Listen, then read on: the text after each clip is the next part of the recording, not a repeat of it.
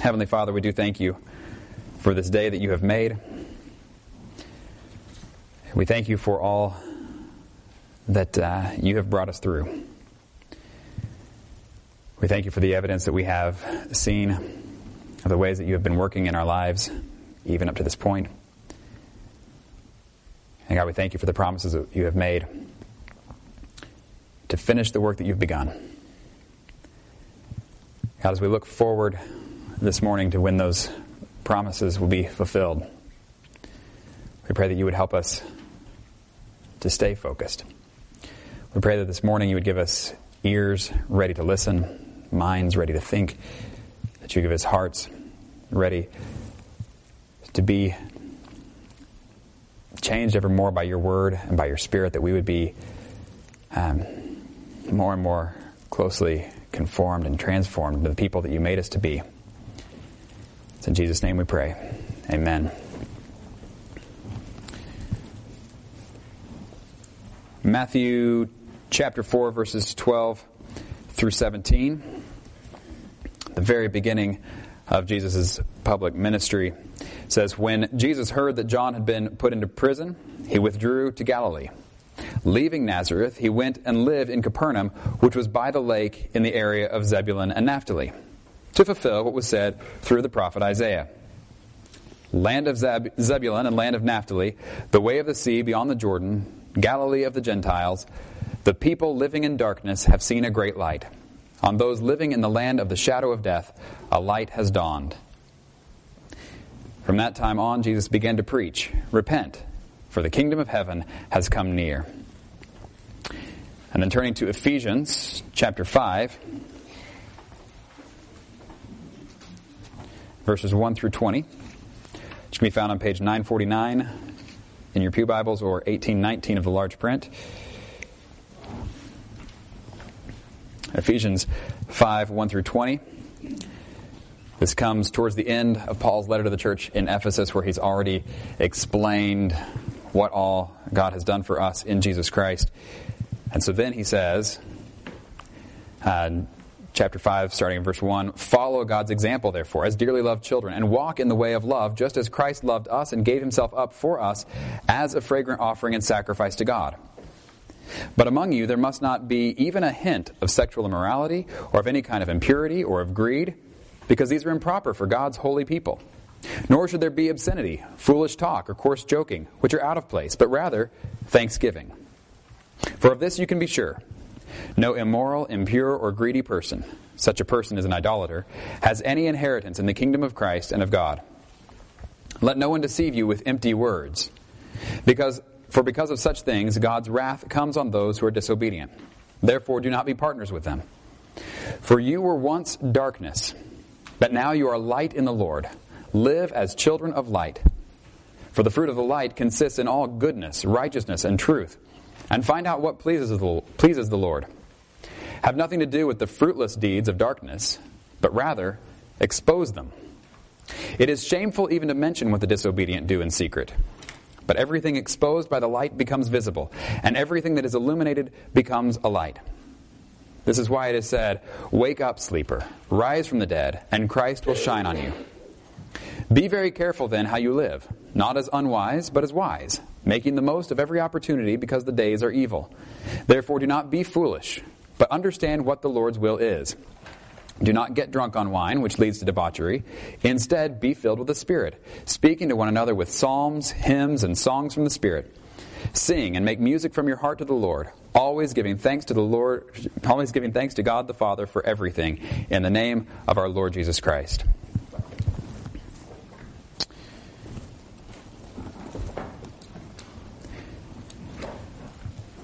And we'll be looking this morning at Isaiah 8, 19 through 9, 7. It should be found on page 559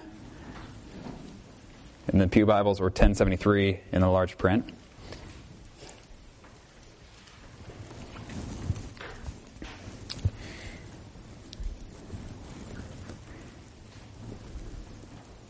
There it is.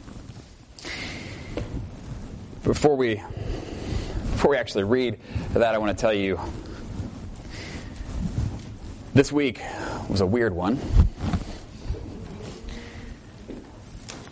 If you watched any of the of the news online, you know there's or online on on TV anywhere.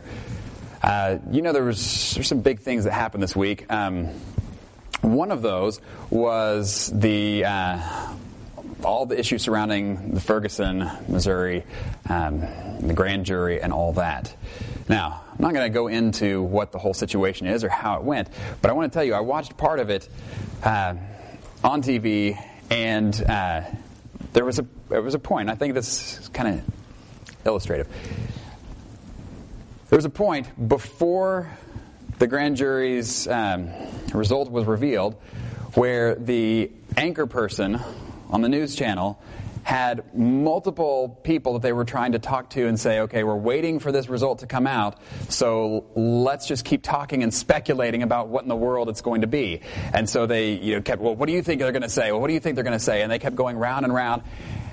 And probably, you know, 45 minutes before they actually said anything, one of the people they asked responded by saying, you know, really, we're so close to what it's actually going to be, it probably isn't worth anything at this point to continue speculating. We should just wait and see what it actually says. That's common sense. But you had to feel for the anchor who's like, um, my job is the opposite of that. And you are now the worst guest I've ever had on my show. Which he did not say out loud, but you could see it in his eyes. It had to be what he was thinking. But that is what it is. I mean, they're just filling airtime, and we don't know anything, but we're going to keep talking anyway. And we want you to keep watching, even though we have nothing to say. And um, just don't ever let anybody realize that's what's going on. Anyway.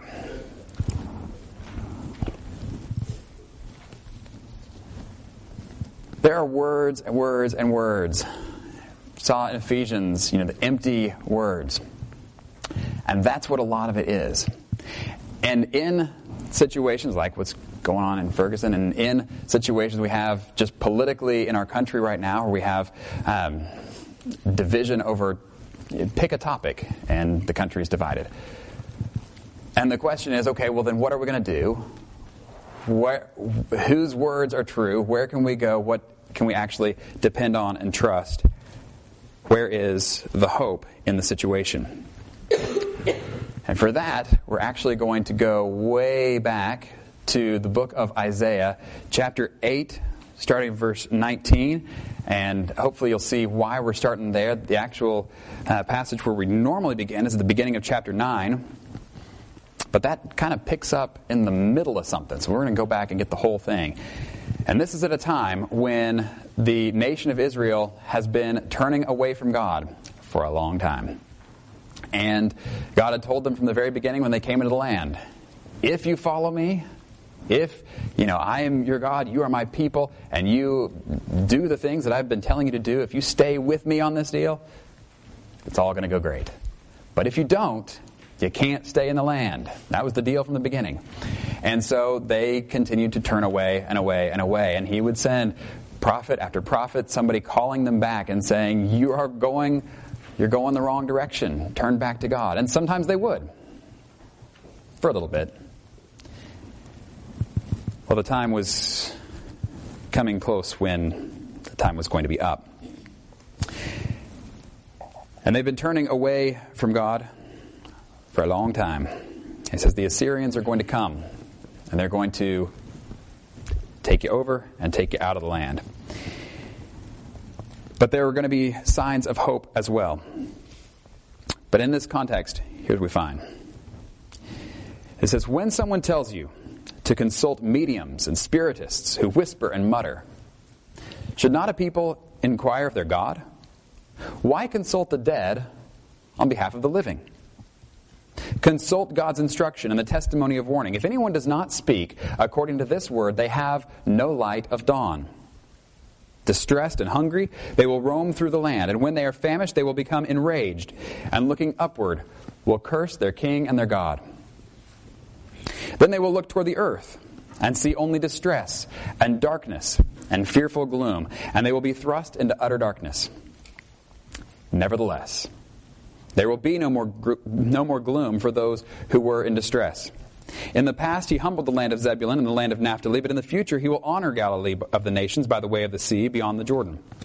The people walking in darkness have seen a great light. On those living in the land of deep darkness, a light has dawned.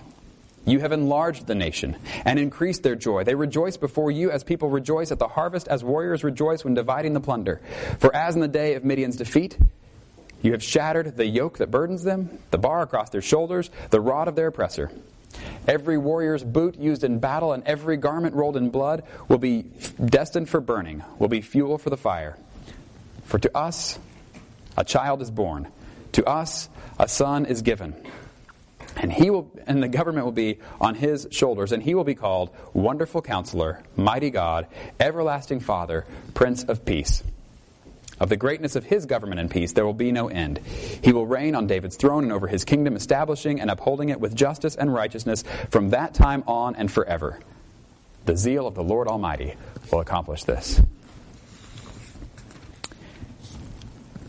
Well, that's all of it together, but we kind of ran through it pretty fast. And if you're like me, who's heard that passage read Advent after Advent, it just sounds like a lot of words. And you go, mm, okay, moving on. But it actually has good meaning. There's a reason why this is in the Bible.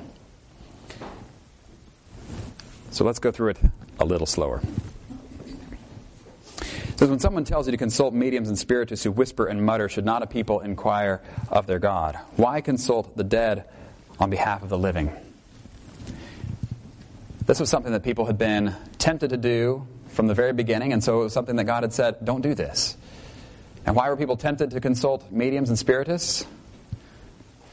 The idea was thinking that, well, if somebody has died, they have now gone to the other side that divide between the living and the dead. So they now probably have a better perspective than I have. So if they could somehow advise me on what it is that I'm supposed to do, if they could give me some perspective on my life, then that would sure be helpful. I sure wish I could talk to them.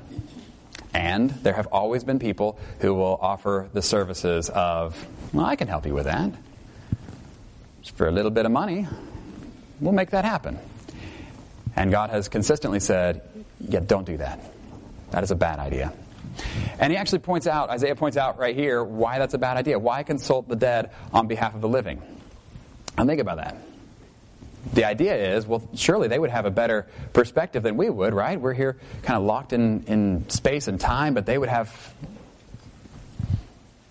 maybe a better perspective. It says, no, no, no.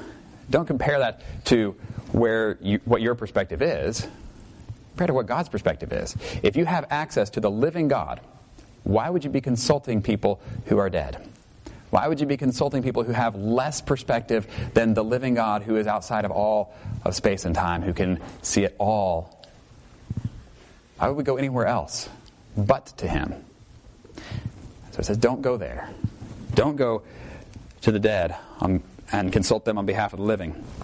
But instead, it says, here's what you should do instead consult God's instruction and the testimony of warning. In other words, He's already given you his Word. He's shown you what is good and right and true. Why would we need to go anywhere else? Says, but consult this. This is what's true. This is what's not. Jesus says, you know, there's the uh, the two roads. There's the the broad road, which leads to destruction, and many go that way. But he said there's also the um, the narrow road, and it leads to life, but only if you find it. This is what has been said from the very beginning. God has shown us the way. It's just not everybody wants to follow that way. So you want to go down the broad road and get advice from somebody else who tells you that this really is the right way to go. Just don't do that.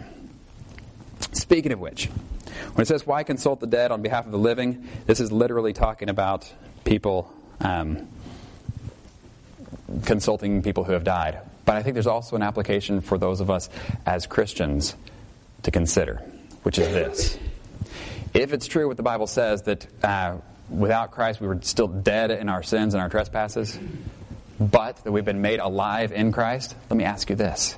As those who've been made alive in Christ, why would we consult those who are spiritually dead to get advice on how we ought to be living. It doesn't make much sense when you really put it like that. When you think about if if we now understand what the purpose of our life is, if we understand what the purpose of all life is, why would we go to somebody? Why would we go to somebody who does not understand what, what it's all about? And who thinks what it's all about has more to do with personal satisfaction or uh, getting more power, more money, more sex, more pleasure, more comfort, more whatever it is.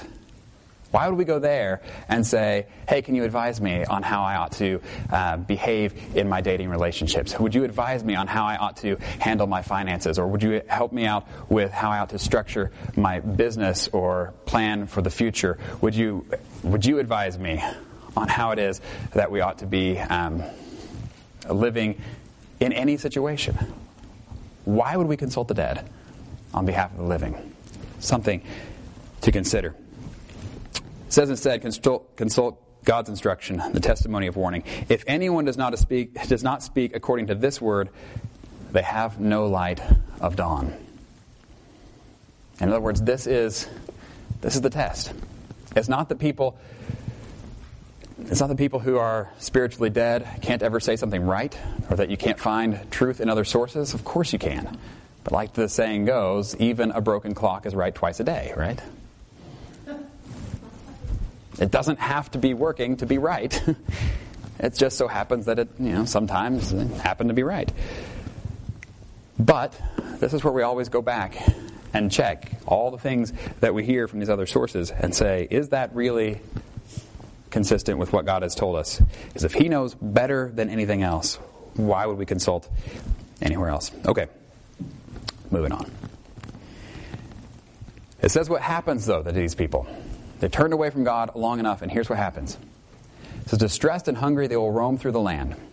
Distressed and hungry, they'll roam through the land. And this is the image of warfare. The country's going to be taken over, and this is where they're going to be. But I want you to think about this not only in relationship to a country who's been at war, and now this is what they're going through, but even think, spiritually speaking, the state of uh, those in our country today, or anyone, wherever they live, who has turned away from God in a spiritual sense, listen to this distressed and hungry, they will roam through the land. Why are they roaming through the land? What are they looking for? They're hungry. They're distressed. They're looking for peace. They're looking for food. This is when they are famished, they will become enraged. They'll become enraged. Why are they angry? Because it's not their fault. They're hungry. They don't have food. And so they're saying, well, it's not my fault. Like, I'm not going to be mad at myself. I'm going to be mad at somebody else. So where am I going to be mad at? And so they look upward first. And the first thing they see is they see their king over them. They say, it's his fault. And then they go even higher than that. And they say, they look at God and they say, it must be his fault. You remember back in, uh, in Genesis when Adam and Eve ate the fruit. And God says, to the man, What did you do? And he said, Well, she gave it to me. He says, What did you do to Eve? And he said, Well, the serpent, he deceived me. It's always somebody else's fault. And so they become enraged. They curse their king. They curse God. But now, where else do they have to go? They say, Well, if I'm not going to follow the king anymore, if I'm not going to follow God anymore, we're going to have to look back down to the earth. We're going to have to look at those right here around me. Look at myself. That's where I'm going to find the only thing that will sustain me. That's where I'm going to find uh, the strength to carry on. That's where I'm going to find everything I need for life and survival and everything. It's all going to come from me and those around me. And it says when they look down, then they'll look toward the earth, and what are they going to see? They're hoping they're going to find their salvation. What do they see instead? Only distress and darkness and fearful gloom. And they find out that what they were hoping would provide hope leads only to despair. And so it says they'll be thrust into utter darkness. They've shut out all the light, and now it's dark. Yesterday we went down to the caverns of Sonora. And if you have never been there, you need to go, sir living in Sonora. Um, no, it is. It is worth. It's worth going to. And um, one of my favorite parts this is, I think, the fourth time I've been down there. It's still always an impressive moment when you get to the very depths of the cave and they flip off all the lights. And you see nothing. Nothing.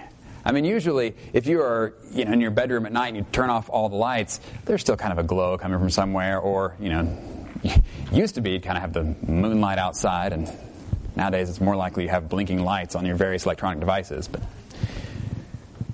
but it's very rare that you're in complete darkness. So we're down there, and they flip off all the lights, and they actually say, okay, now what I want you to do is keep your eyes wide open and put your hand right in front of your face and wave it around. And you could not see the hand in front of your face. It's bizarre. It really is. And it says, this is what it's going to be like. This is what it's going to be like for people, spiritually speaking when they have rejected all the actual real source of light, of truth, of knowledge, spiritually speaking, they will be in utter darkness. They will not be able to see the hand in front of their face. They will not know right from wrong. They cannot tell. And this gets about as bad, it's about as bad a situation as you could think of. But then comes the next verse. That's why we don't stop there, by the way. a terrible place to stop. And I will, I will tell you this the Bible paints a lot of negative pictures, a lot of uh, really bad scenes, and yet the darkness never gets the last word. It never gets the last word. There's always something else coming. So if you ever hit a spot in your Bible that's particularly dark, even if that's like the end of your reading for your devotional section for the day or whatever, and you're like, well, I'm just going to read chapter 8. That's where chapter 8 ends. Don't close your Bible and go, well, that was depressing. it's okay to keep going. Because God always gets the last word. Here's what it says. So you get this really dark situation, and then it says, Nevertheless, there will be no more gloom for those who were in distress. In the past, he humbled the land of Zebulun and the land of Naphtali, and it talks about this area, geographically speaking, which would have been that area closest to where the Assyrians were coming in. So when the Assyrians came in to take over Israel, this is where they're coming. And so they were the first ones to feel the pain that their sin had caused. They had turned away from God, and now they're suffering for it, and that is the way that it, uh, that it happened. But he said, in that same area, that is where the light is first going to break forth. So that is where the darkness first hit hard. That's also where the light is going to come. And I don't know if you noticed this, but that is uh, that is what Matthew picked up on and said Jesus moved to this area for this particular reason. When he began his ministry, he started in this area because that's what Isaiah said was going to happen.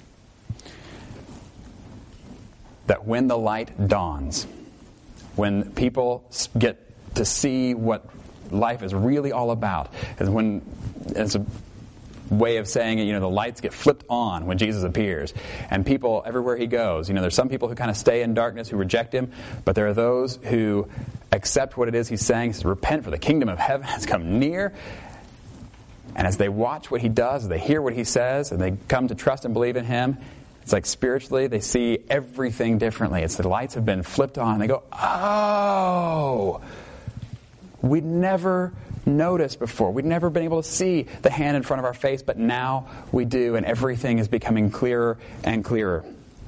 This started in that same area where the Assyrians came in to take over Israel. So, just at the place where it was the darkest is the place where Jesus began. And it says there's great rejoicing, which I would love to get into, but we do not have the time for that now. There's some good images there, so read those again and think about why why they use that. Anyway, we're going to skip it. Um, there's going to be a lot of celebrating, though. It's going to be good. Uh, because of Jesus. And uh, be hard to skip.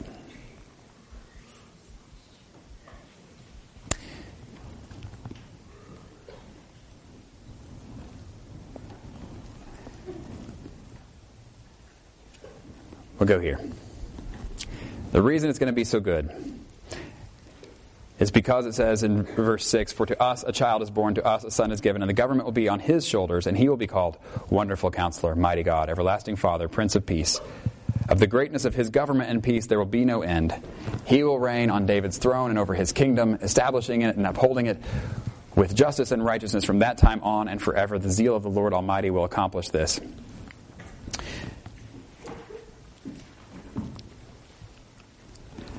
This is good news because Jesus has come, and is good news because he's coming again. And here's a couple things I want to leave you with.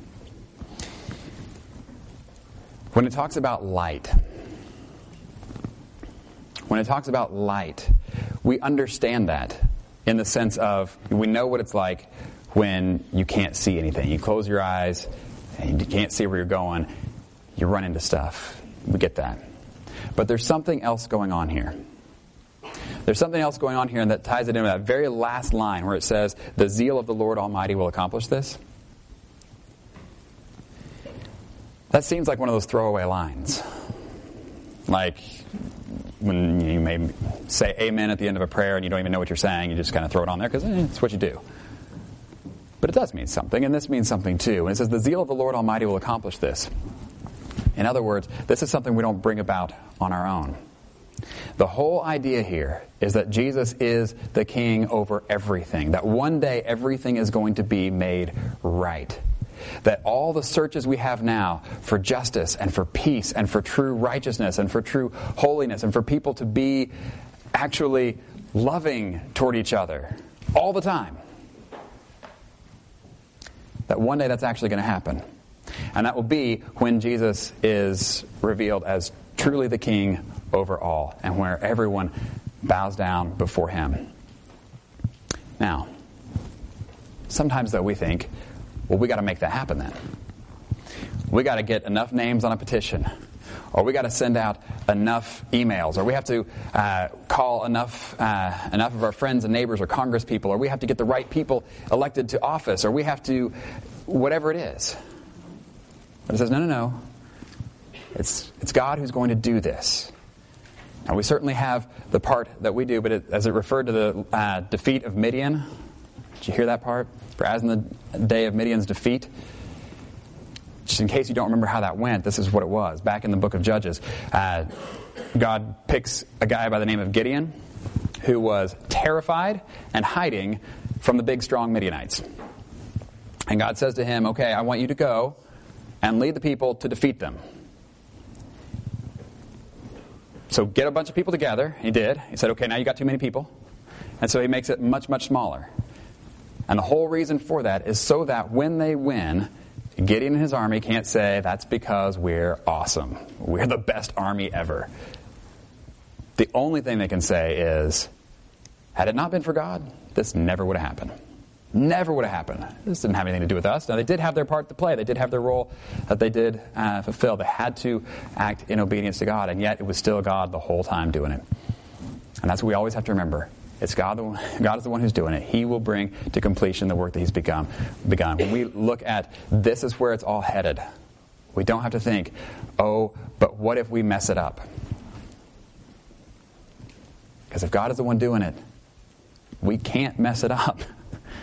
He's going to make sure that it happens. And that's why hope, a, which is our theme for today, with Advent, in the biblical sense is not the kind of thing where I hope it's going to be good weather tomorrow. I hope that I'm, you know, going to get a particular gift for Christmas. I hope as in something that I want to happen but it may or may not. When the Bible talks about hope, you know what it actually means? It means an eager anticipation for what is going to happen because God has promised it will, and He's always faithful and He always keeps His promises. And so that kind of hope, not, I sure hope God does what He says He's going to do. No, it's actually trusting in the promises that He's made and living because of that, looking forward to it. One other thing. Maybe three more. No, just one.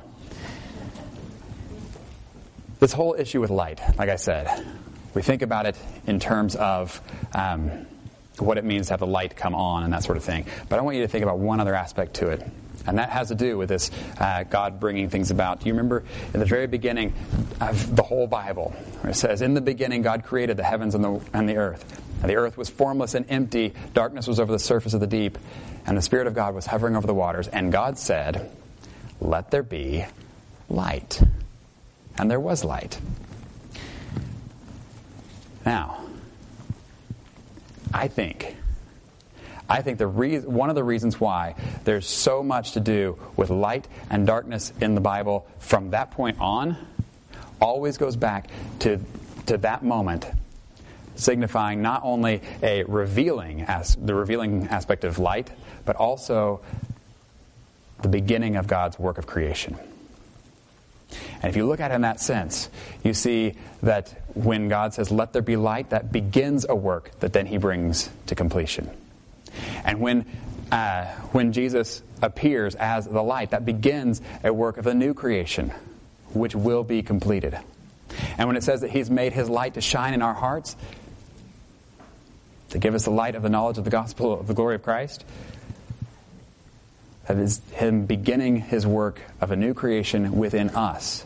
And every time God begins a new work, He does bring it to completion. And so, as He has promised to do that, we have hope. Hope that one day everything will be made right when Jesus comes again. And hope that when that happens, He will have also completed the work that He is doing now, even in and through us. This is a reason to rejoice, and it is great reason for hope. In the name of the Father, the Son, and the Holy Spirit. Amen.